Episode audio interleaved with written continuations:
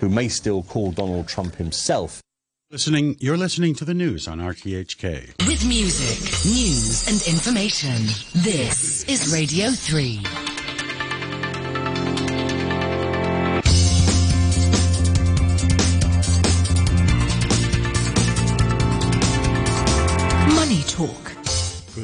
This is Peter Lewis. It's 8.03 in Hong Kong. A warm welcome to Money Talk on Radio 3. Here are the business headlines for Thursday, the 18th of August. The minutes of the Federal Reserve's July monetary policy meeting report that policymakers see interest rates increasing, continuing until inflation eases substantially. Fed officials discussed the need to keep interest rates at levels that restrict the US economy for some time.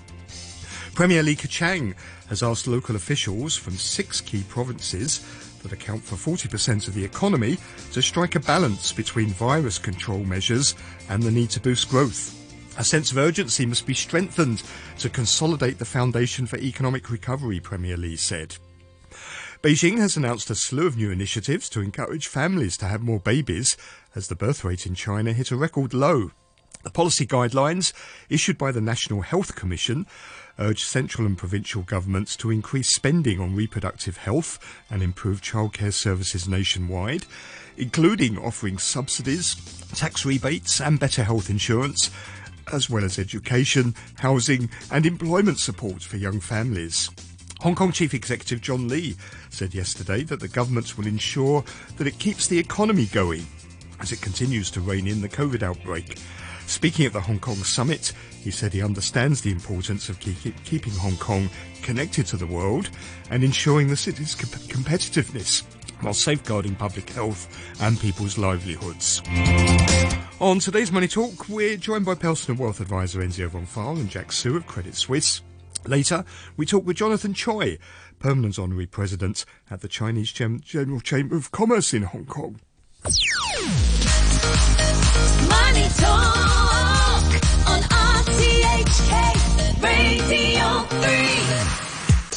On Wall Street, US stocks closed lower with losses accelerating in the final hour of trading as investors digested the minutes of the Federal Reserve's last meeting. The S&P 500 rose after the minutes were released but ended the day 0.7% lower at 4274.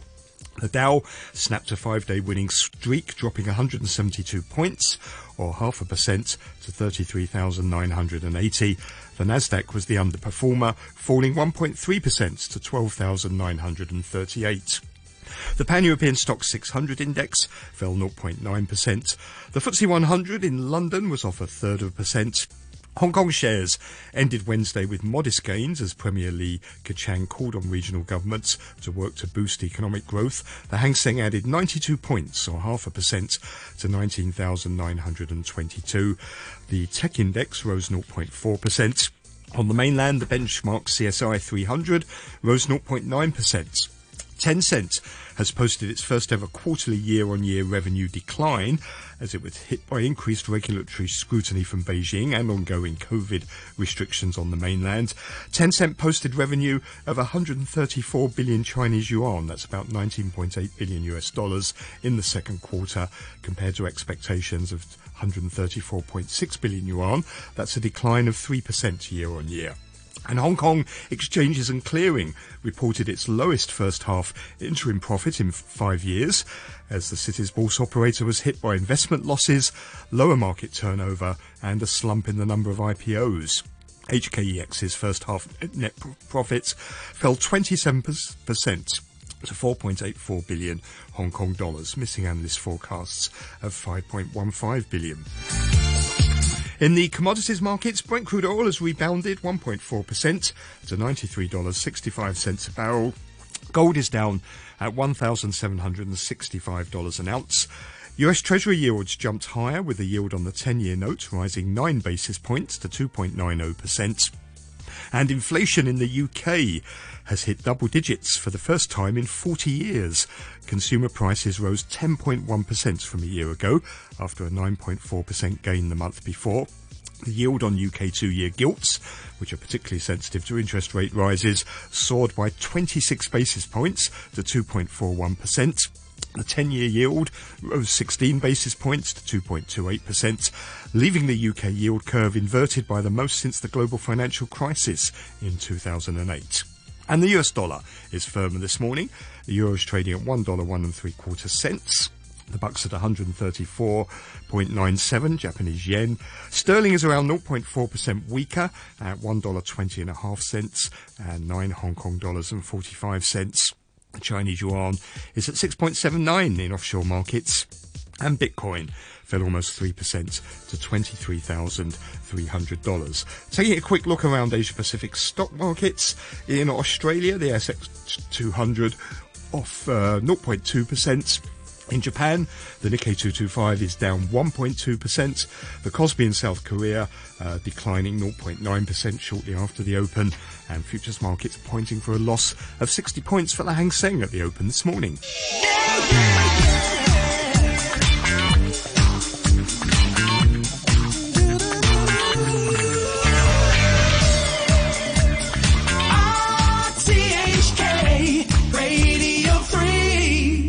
8.09 over in our Queensway studio. We should find our personal wealth advisor and regular Thursday commentator, Enzio von Pfahl. Morning, Enzio. Good morning, Peter. And also with us, Jack Su, Chief Investment Officer for Greater China at Credit Suisse. Welcome back, Jack. Good morning, Peter. Let's start with these uh, Fed minutes.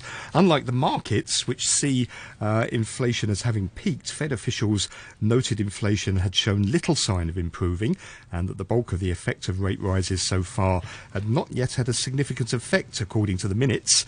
Uh, this is likely to mean inflation stays uncomfortably high for some time. Uh, Enzio and Jack, the markets and the Fed seem to be at odds with each other at the moment, don't they? Well, I think that the market is in a state of denial still. That's the that's the typical case when you overcome depression. Is you first of all deny, and then you at the end you accept. It's still denying that there's a huge inflation problem out there. Listeners know that I keep on harping on about the supply side inflation. There are too few workers around, so wages go up. The commodities, oil and gas, we know about the shortages there. Mining, a lot of mines haven't been made because of due, because of the aftermath of GFC of 2007-8. Agriculture, you can't do too much with monetary policy to affect sunspots, as in La Nina and El Nino. So um, I'm afraid there's still a lot of supply-side driven inflation out there, and I think the markets, like the junk bond yield rally that we had just a couple of days ago, that's all total. Dis- just that's just sort of de- Is- still denial. Is there a period in history that maybe we could look back to and compare this to this rather odd situation where we've had a pandemic, uh, then where we have um, both sort of demand. Uh, and uh, and supply um, un- under pressure, and we're seeing this type of inflation. Is there something that can guide us here? Yeah, the the pandemic the pandemic of 1871, of course, as we all know, swings to mind. I had to look this one So out. you're reminiscing back to your childhood, I I'm know, but, reminiscing but back to my childhood. Yes, but- is- but what happened I've then? my- don't remove my wheelchair, please, Jack.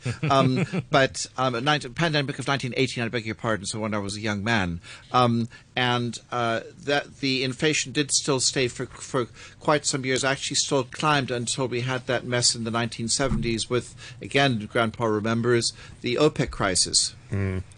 Jack, what, what do you think about this? I mean, the message I got from these minutes, I mean, you could pick and choose, I suppose, various sentences, but, the Fed seems to be saying that, you know, there's going maybe has to be an economic downturn and job losses uh, if we're going to stamp out this inflation.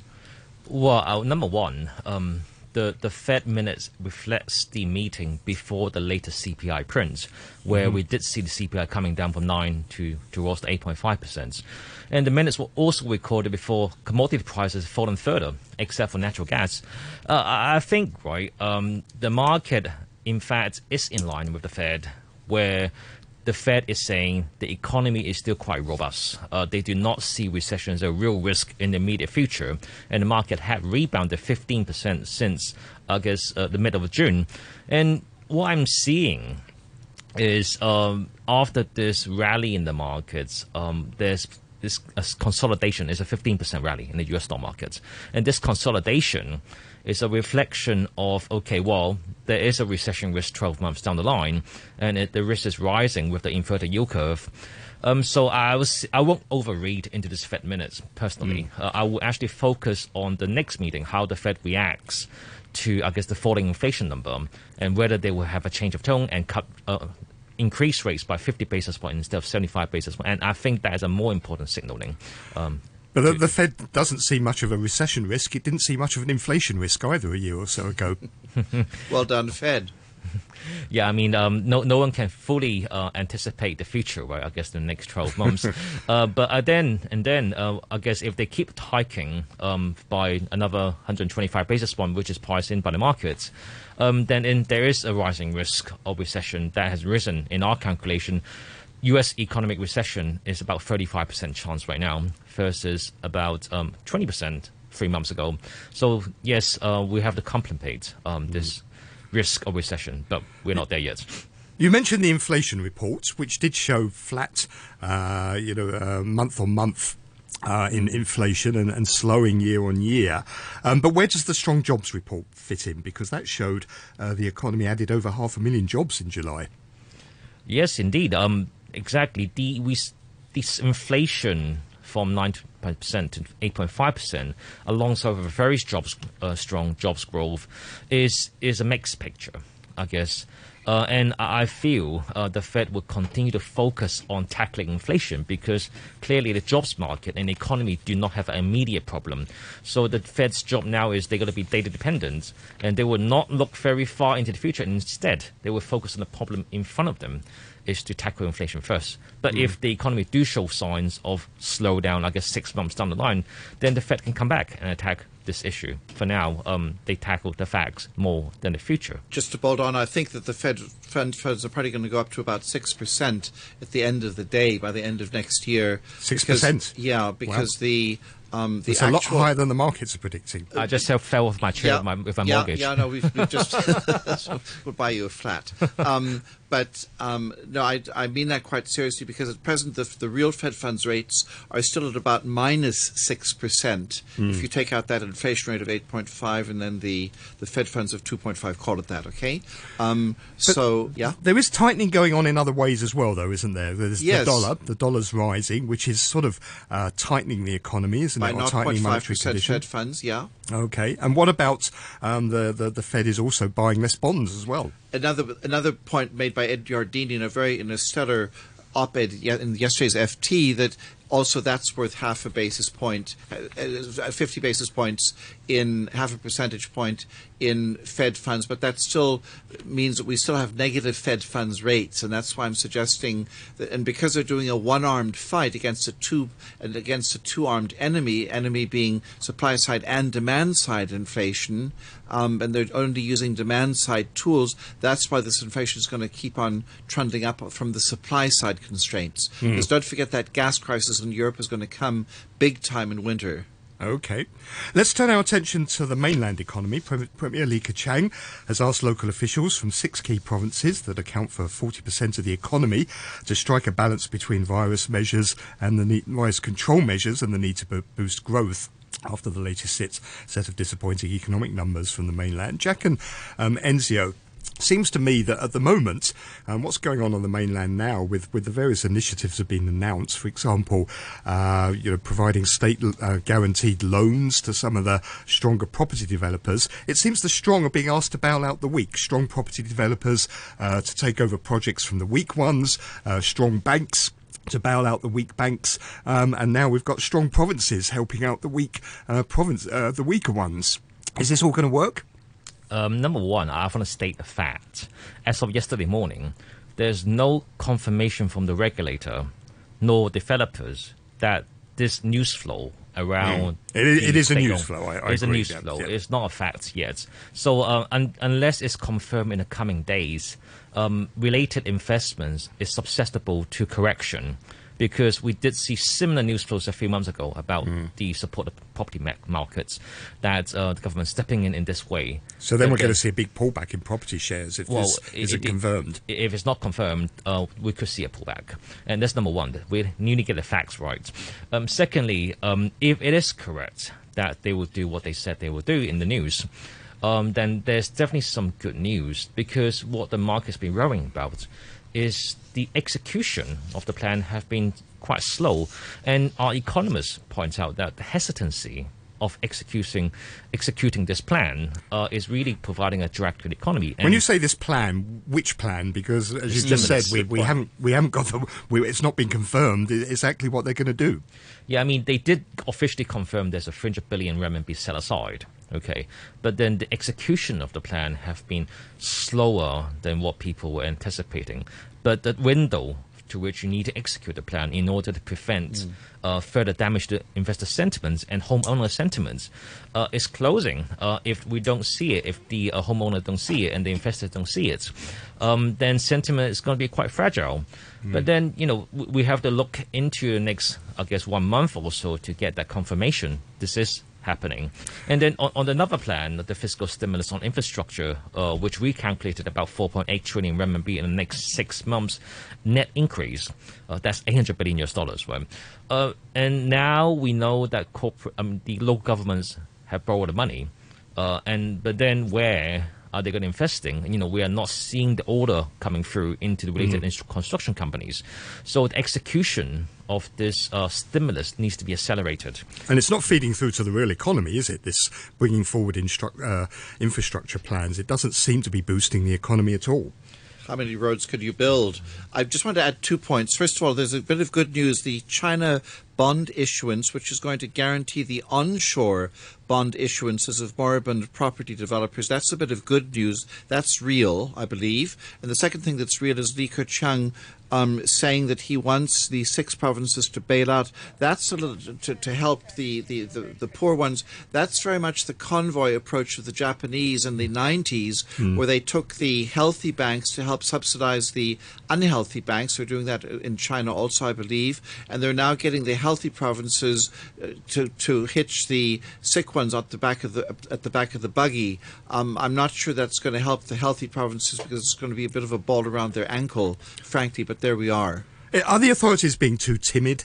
We've had a 10 basis point interest rate cut. Absolutely. 10 basis points doesn't really do No. much, does it? No, I think that there's a certain amount of hesitancy. Again, I think that she's um, COVID is Powell's CPI problem. In other words, they're both so fixated on controlling inflation or, or COVID, obviously, that growth is going to sort of just flounder for some time. And I, I believe that's part of this, that they don't quite know what to do. I mean, how many roads and build bridges can you build? How many interest rates can you cut when, hmm. when they're, and then they also very interestingly, for the first time, at least in the English press, allude to, to migrant unemployment, not, not to the urban unemployment, which is what we, of course, all talk about, but to the migrant unemployment of those millions and millions of people um, floating about. Okay, Jack, I want to ask you about the markets. Um, a lot of gloom about around the China markets at the moment, aren't they? The Hang Seng Index this year down about 15%. Uh, so is the CSI 300 on the mainland. The MSCI China Index. That's trading near the lowest level versus its global peers since 2005. Now, you've been more optimistic than most um, at Credit Suisse about uh, the China markets. Are, are you still positive after everything that's happened recently? Um, yes, uh, we remain overweight and expect China equities to outperform. And what we am seeing now on how we digest the situation, where I think a month or two ago when I was speaking here, uh, we were pos- positive on the basis of the fiscal stimulus, on the positive on the relaxation of the COVID uh, restrictions. But then since then, we had a Taiwan situation, and then we had a mortgage boycott situation, which were surprises to my base case. But then, if we look at the situation again, uh, we are still getting this massive stimulus. Uh, they are executing uh, in our expectation. They just need to show that they're executing the plans. Uh, they are tackling the uh, mortgage boycott issues up, up their chin with 100 billion money set aside. Um, and then we look into the situation in Taiwan and our assessment is, um, you know, it's likely that uh, the situation will not go beyond uh, much further than what we already seen. Which, in other words, um, the economy is unlikely to be impacted uh, by these political noises. So, therefore, uh, our assessment, despite sentiment have been damaged, um, now market level has gone back to the MSCI China. 10 to 11 times PE levels, and uh, it's now 8 PE difference versus the US market is, is, Huge, at a discount now. And so uh, I do feel that there is a rebound coming. But now I will question after the rebound whether uh, that will be a level to take profit. Because uh, if we run out of the fiscal stimulus uh, catalyst, uh, in the next three, four months' time, then I think there could be a point where we'll be taking profit in China equities uh, at, at that level, maybe some 10% upside. Okay. Well, thank you both very much. That was Jack Su, Chief Investment Officer for Greater China at Credit Suisse and Personal Wealth Advisor Enzio von Pfahl. 567 AM. Radio 3. Hello, this is Uncle Ray. To fight COVID 19, we need to pay attention to our personal hygiene and follow the social distancing protocol. And of course, getting the COVID 19 vaccine is the best way to protect yourself and your loved ones. We will fight this together.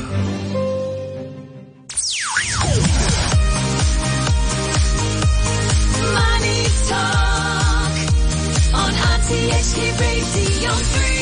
Just gone 8.23. The Hong Kong Summit 2022 took place this week, co-organised by the Chinese General Chamber of Commerce. The theme this year was emerging opportunities in a new paradigm of regional cooperation. Joining me now is Jonathan Choi, Permanent Honorary President of the Chinese General Chamber of Commerce in Hong Kong. Morning, Mr. Choi. Uh, Good morning. Um, first of all, tell me about the summit. What were the main talking points at the uh, at the summit yesterday and the takeaways from that? Uh, actually, we initiated the summit uh, on 2010. We talk much more about the uh, regional cooperation between the Hong Kong and other places of the world, mainly about the uh, GBA and other RCEP. As you know that uh, GBA is one of the um, uh, place of a big population, about 68 million uh, people, and uh, the growth is uh, very fast. And recently, there's an RCEP coming in that is uh, 10 plus 5. 10 is ASEAN 10 countries with uh, China, Korea, and Japan. And then also uh, Australia and New Zealand is a very big uh, FTA at the moment. Therefore, Hong Kong has grasped the opportunity to work closely with the regional development. That is the uh, RCEP and the GBA. And that is the main point that we were talking about yesterday. Now, obviously, um, there was a lot of talk about the dual circulation strategy, Hong Kong's status um, as, a, as an international metropolis, connecting the mainland with, with the rest of the world. The problem is, at the moment, Hong Kong isn't connected with pretty well anywhere. How, how do we get over this problem? What do businesses do right now? I think that uh, you uh, raised a very important point about Hong Kong. Hong Kong is an international city. First of all, of course, if we want to uh, uh, work closely with China, then uh, we must open the border first, but not at the moment. But uh, very uh, fortunately, that recently, uh, chief executive uh, have uh, relaxed the uh, the quarantine uh, uh, uh, uh, towards the uh, international market. Therefore, we just stay in the hotel for only three days quarantine, and then uh, uh, we we can work outside. And I think uh, it's good for uh, opening up to the international market. Uh, I just went to the ASEAN uh, uh, uh, countries uh, a week ago. I went to Vietnam, Cambodia, and uh, I think it's very good at that time.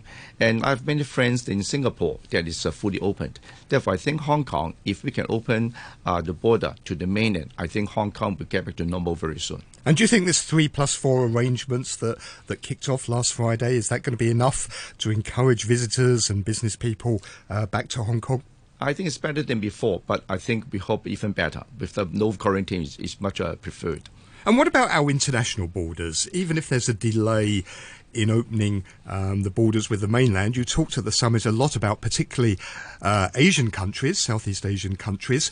Um, what about trying to open the borders with some of them? Is, is it's not pre, uh, it's not. Pr- uh, restricted, really, is it? Um, John Lee said at the summit himself uh, that opening the borders with the mainland and internationally uh, are not mutually exclusive. Mm, uh, it all depends on the situation in China because the policies are different.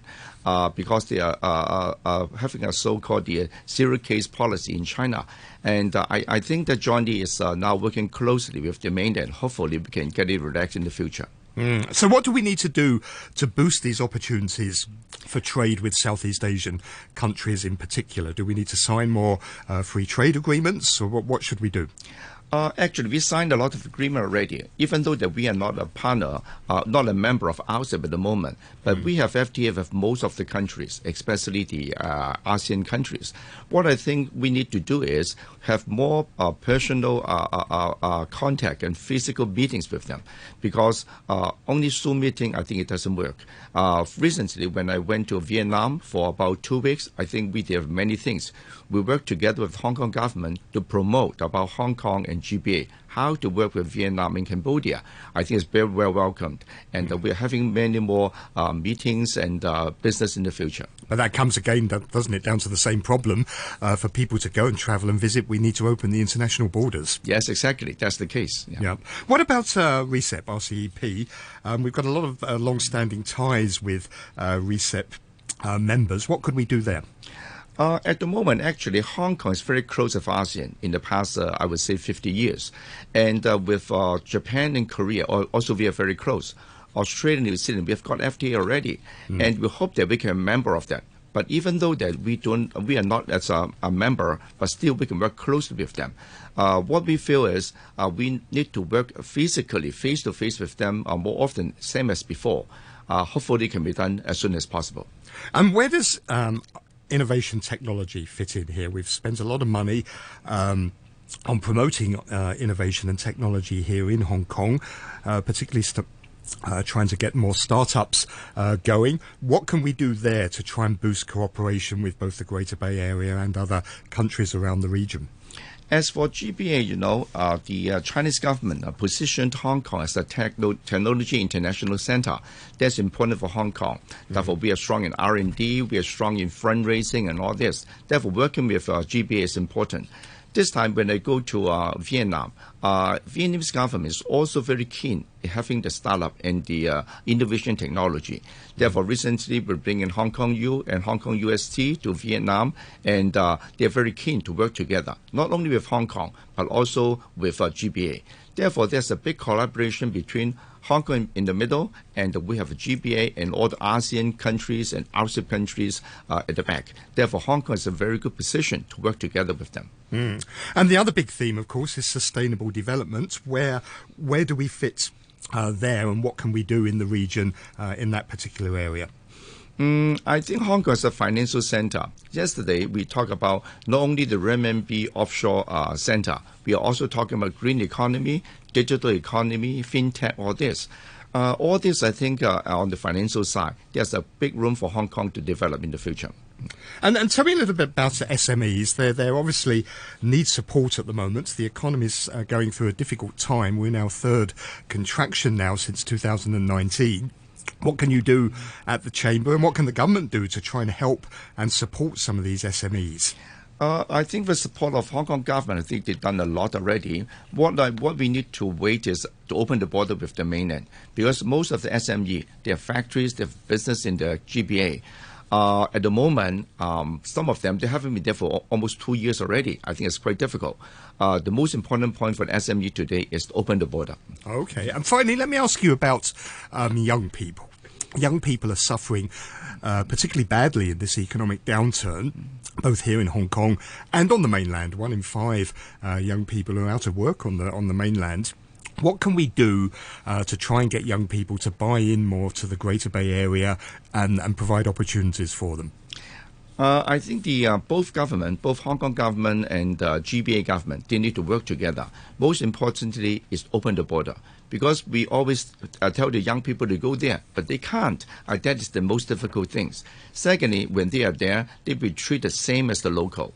Another point is uh, the tax uh, is a big problem. Hong Kong people, Hong Kong tax, and I think they should be uh, treated same as local, uh, so they will attract them to go there. So the main points that seems to come out from all of this is we need to get the borders open. Yes, correct. Okay, thank you very much. Okay, thank you. That's Dr. Jonathan Choi, who's permanent honorary president of the Chinese General Chamber of Commerce in Hong Kong. You're listening to Money Talk on RTHK Radio 3.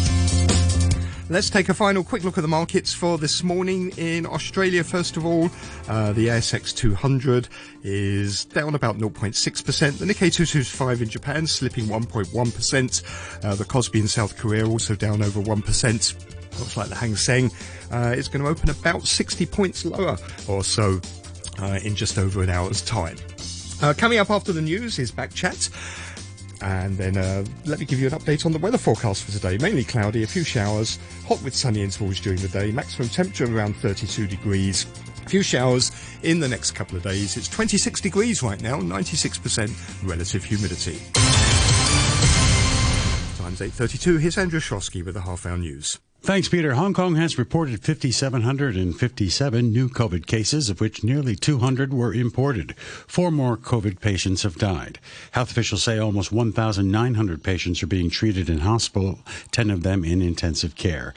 The Center for Health Protection's Dr. Albert Aus said the number of elderly people with COVID is bound to rise as cases increase. He again called on the elderly to get vaccinated. In the past two weeks, there are over 15,000 elderly aged 16 years or above infected with COVID. So we encourage the elderly living in the community to receive vaccinations as soon as possible. And if they have symptoms, they must seek medical care or consultation and also do testing so that if they are really infected, they can receive treatment as early as possible. A man has been charged with disclosing the personal information of his former girlfriend without her consent. It's the second time charges have been laid under the anti doxing law, which came into effect last October. Kelly Yu has details. According to the Office of the Privacy Commissioner for Personal Data, the 26 year old suspect and the complainant had a short relationship before breaking up. He is suspected to have disclosed her personal data on four social media platforms in October 2021. He is also accused of impersonating her to open accounts on some of those platforms, inviting people to visit her at her home. The man was arrested in June and faces a total of seven charges. He's been granted bail ahead of his court appearance next Thursday. A research officer with the Hong Kong Birdwatching Society says urban redevelopment could pose a threat to the sparrow population. A survey by the group in May showed a population of 287,000 sparrows, which was a 30, 36% increase over last year. John Chung told RTHK that during breeding season, the birds favor Hong Kong's older districts, where they can nest on pipes and crevices that may not be found on new buildings found that they do have a preference on old towns as well as urban parks. And we particularly found that for the commercial areas which have buildings with floor to ceiling windows and with less crevices or pipes, we don't